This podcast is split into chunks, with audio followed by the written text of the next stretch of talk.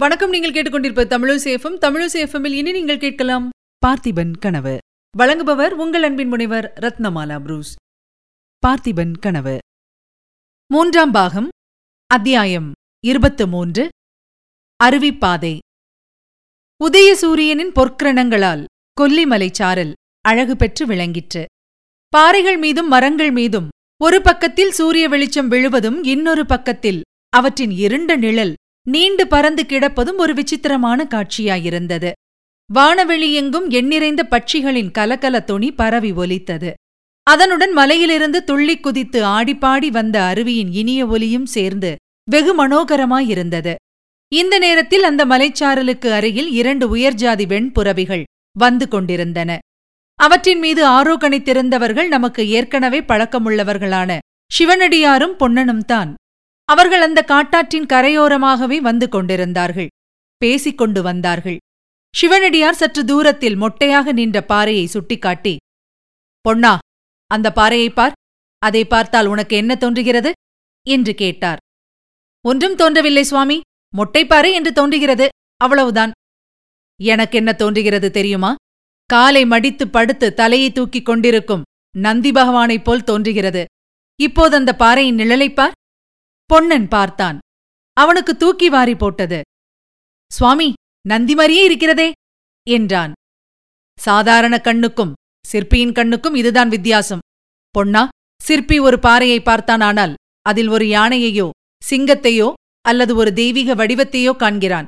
இன்னின்ன மாதிரி வேலை செய்தால் அது அத்தகைய உருவத்தை அடையும் என்று சிற்பியின் மனதில் உடனே பட்டுவிடுகிறது பொன்னன் குறுக்கிட்டு சுவாமி தாங்கள் என்றான். ஆமாம் நான் ஒரு சிற்பிதான். உலகத்தில் வேறு எந்த வேலையை காட்டிலும் சிற்ப வேலையிலேதான் எனக்கும் பிரியம் அதிகம். இப்போது நான் எடுத்துக்கொண்டிருக்கும் வேலையை மட்டும் பூர்த்தி செய்து விட்டேனானால் இருக்கட்டும் பொன்னா மாமல்லபுரம் நீ பார்த்திருக்கிறாயா? என்று சுவாமியார் கேட்டார். ஒரே ஒரு தடவை பார்த்திருக்கிறேன் சுவாமி. அதை பார்த்தபோது உனக்கு என்ன தோன்றியது? சொப்பனலோகத்தில் இருப்பதாகத்தான் தோன்றியது. ஆனால் அந்த சிற்பங்கள் உண்மையில் சொப்பனமில்லை. நாம் உயிரோடு இருப்பதை விட அதிக நிஜம். கல்லிலே செதுக்கிய அச்சிற்ப வடிவங்கள் நம்முடைய காலமெல்லாம் ஆன பிறகு எத்தனையோ காலம் அழியாமல் இருக்கப் போகின்றன. நமக்கு ஆயிரம் வருஷத்துக்கு பின்னால் வரும் சந்ததிகள் பார்த்து மகிழப் போகிறார்கள். ஆஹா ஒரு காலத்தில் பொன்னா மாமல்லபுரம் மாதிரியே இந்த தமிழகம் முழுவதையும் ஆக்க வேண்டும் என்று நான் கனவு கண்டு கொண்டிருந்தேன். என்ன தாங்களும் கனவு கண்டீர்களா? என்றான் பொன்னன். ஆமாம் உங்கள் பார்த்திப மகாராஜா மட்டும்தான் கனவு கண்டார் என்று நினைக்கிறாயா? அவர் சோழ நாட்டின் பெருமையைப் பற்றி மட்டுமே கனவு கண்டார்.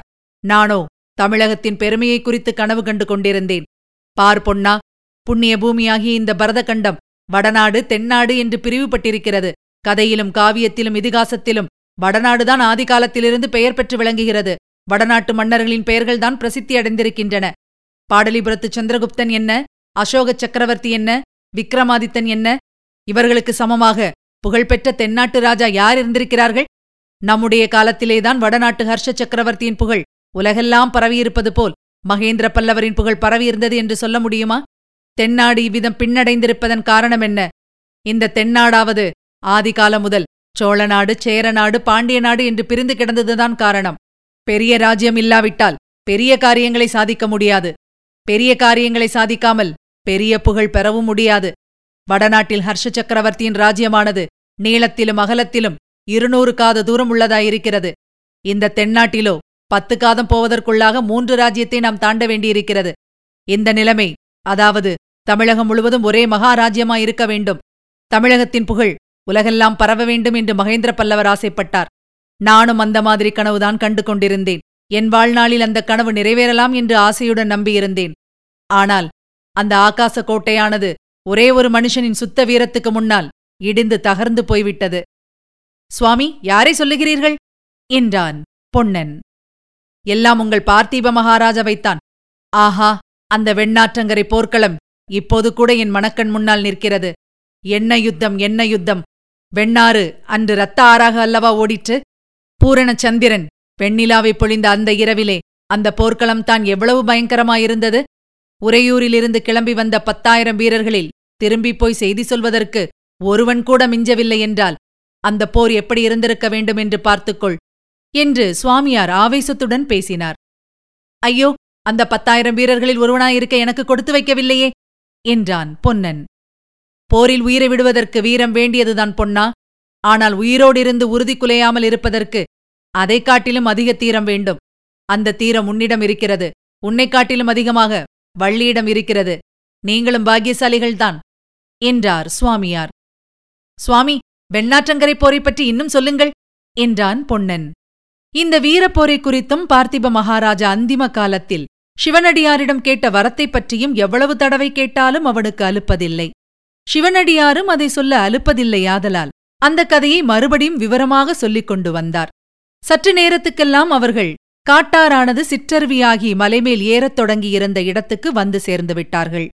இதற்கு மேல் குதிரைகளின் மீது போவது இயலாத காரியம். எனவே மலைச்சாரலில் மரங்கள் அடர்த்தியாயிருந்த ஓர் இடத்தில் குதிரைகளை அவர்கள் விட்டார்கள்.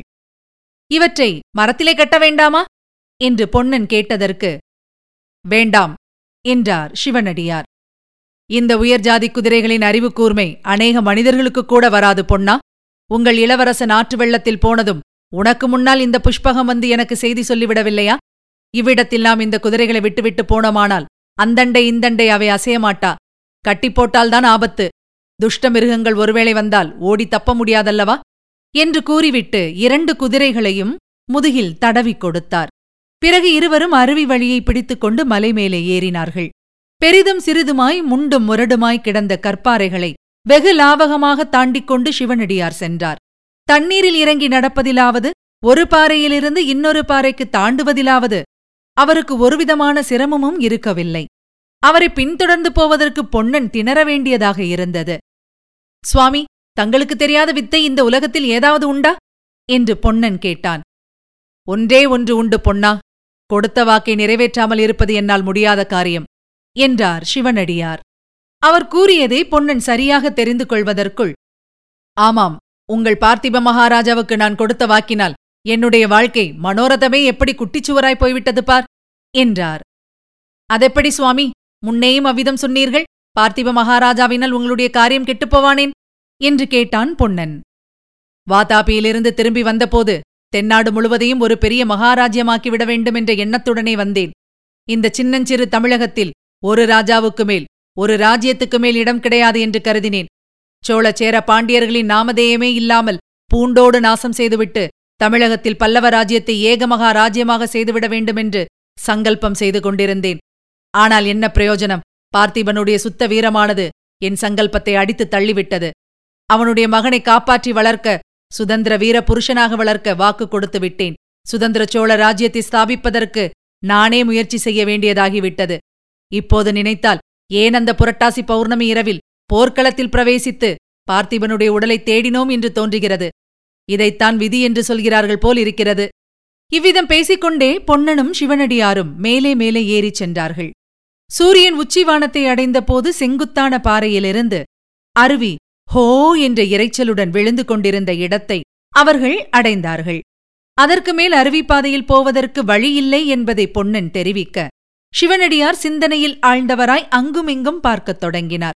அருவி விழுந்தோடிய இடத்துக்கு இருபுறமும் கூர்ந்து பார்த்ததில் காட்டு வழி என்று சொல்லக்கூடியதாக ஒன்றும் தென்படவில்லை. இருபுறமும் செங்குத்தாகவும் முண்டும் முரடுமாகவும் மலைப்பாறைகள் உயர்ந்திருந்ததுடன் முட்களும் செடிகளும் கொடிகளும் நெருங்கி வளர்ந்து படர்ந்திருந்தன. அந்த செடி கொடிகளையெல்லாம் சிவனடியார் ஆங்காங்கு விலக்கி பார்த்து கொண்டு கடைசியாக அருவி விழுந்து கொண்டிருந்த இடத்துக்கு சமீபமாக வந்தார். அருவியின் தாரை விழுந்த இடம் ஒரு சிறு குளம் போல் இருந்தது. அந்த குளத்தின் ஆழம் எவ்வளவு இருக்குமோ தெரியாது. தாரை விழுந்த வேகத்தினால் அலைமோதிக் கொண்டிருந்த அந்த குளத்தை பார்க்கும்போதே மனதில் திகில் உண்டாயிற்று. குளத்தின் இருபுறத்திலும் பாறைச் சுவர் செங்குத்தாக இருந்தபடியால் நீர்த்தாரை விழும் இடத்துக்கு அருகில் போவது அசாத்தியம் என்று தோன்றிற்று. ஆனால் சிவனடியார் அந்த அசாத்தியமான காரியத்தை செய்யத் தொடங்கினார். அந்த அருவிக்குளத்தின் ஒரு பக்கத்தில் ஓரமாக பாறைச்சுவரை கைகளால் பிடித்துக் கொண்டும் முண்டு முரடுகளில் காலை வைத்து தாண்டியும் சில இடங்களில் தண்ணீரில் இறங்கி நடந்தும் சில இடங்களில் நீந்தியும் அவர் போனார். இதை பார்த்து பிரமித்துப் போய் நின்ற பொன்னன் கடைசியாக சிவனடியார் தண்ணீர் தாரைக்கு பின்னால் மறைந்ததும் ஐயோ! என்று அலறிவிட்டான். ஒருவேளை போனவர் போனவர்தானா?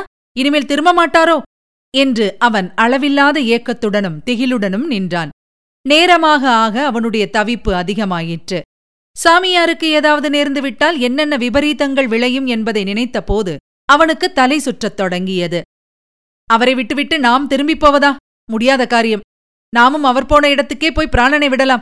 எது எப்படி போனாலும் போகட்டும். என்று துணிந்து பொன்னனும் அந்த கிடுகிடு பள்ளமான குளத்தில் இறங்கினான். இதுவரை நீங்கள் கேட்டது அமரர் கல்கியின் பார்த்திபன் கனவு. வழங்கியவர் உங்கள் அன்பின் முனைவர் ரத்னமாலா புரூஸ். மீண்டும் அடுத்த அத்தியாயத்தில் சந்திக்கலாம். இணைந்திருங்கள் மகிழ்ந்திருங்கள். இது உங்கள் தமிழோசி எஃப்எம். இது எட்டு திக்கும் எதிரொலை கட்டம்.